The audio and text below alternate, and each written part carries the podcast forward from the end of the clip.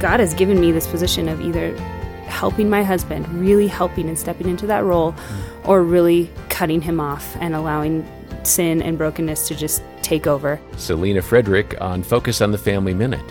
And I felt like the Holy Spirit was just saying, just love him, just extend grace. By extending grace, you are not permitting, you're not allowing, you're not saying this is okay. What you're saying is, I have grace for you, I have forgiveness for you.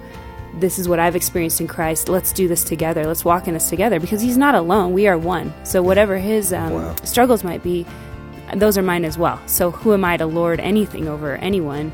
Um, so, I can then come alongside and it's a joyous role, honestly, to step into, to be able to really, I think, help and love your husband.